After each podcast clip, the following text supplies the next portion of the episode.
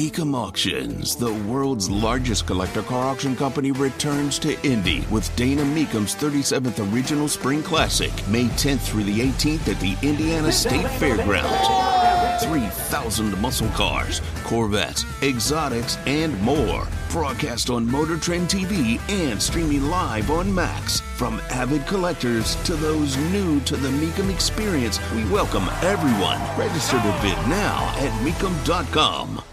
The Chinese spy balloon. Oh, you forgot about that, did you? You remember when when uh, the United States let a let a spy balloon, Chinese spy balloon, just travel across the entirety of the country and and and and, and no one did anything and we were told that was that was showed strength on Joe Biden's part. Oh, good times. Good times.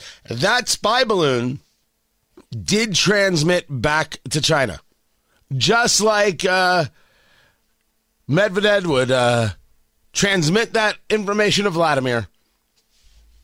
Boom, there it goes. Why we didn't shoot it down the minute it took off is beyond anyone. It's not based on any policy, it's not based on smart thinking. It endangered the United States, and we allowed it to happen. We allow a lot of these things to happen. It is a it is a question of how one views the nation, how one views safety and security. But the story's been forgotten about because Trump's been arraigned or he's being arraigned today. Trump's been indicted. That would be more accurate, Tony. So we're going to, of course, have our eyes on the Trump indictment.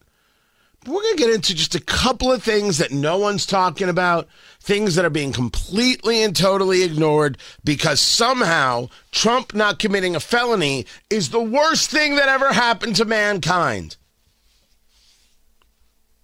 These people are ridiculous. They are freaks and they are fools. They are what we call in the business some real ignorant. Well, I guess I can't say that on radio because if I did, I wouldn't be in the business now, would I? We're talking about some of the ugliest people. They're not smart. They're not funny. You see them on social media. It's not even real.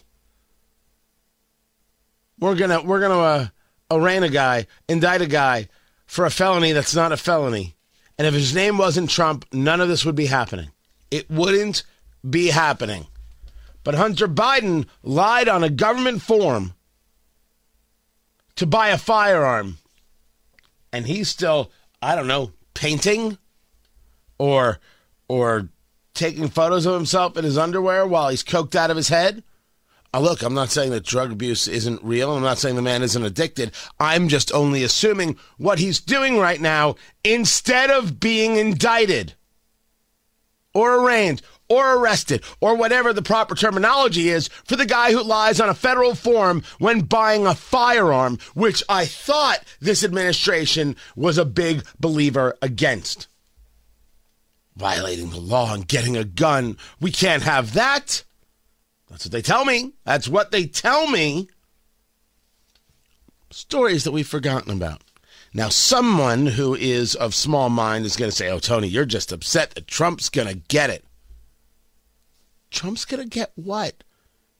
He's going to get arraigned. He's going to fly back to Florida. He's going to give a primetime address and probably raise another $20 million. He's going to get what? You're more interested in destroying Trump than you are in keeping the country. Golda Meir said there would be peace with the Palestinians when they love their children more than they hate us. I'm starting to think that's the story with the country as well. Tony Katz, 93 WIBC. Good morning.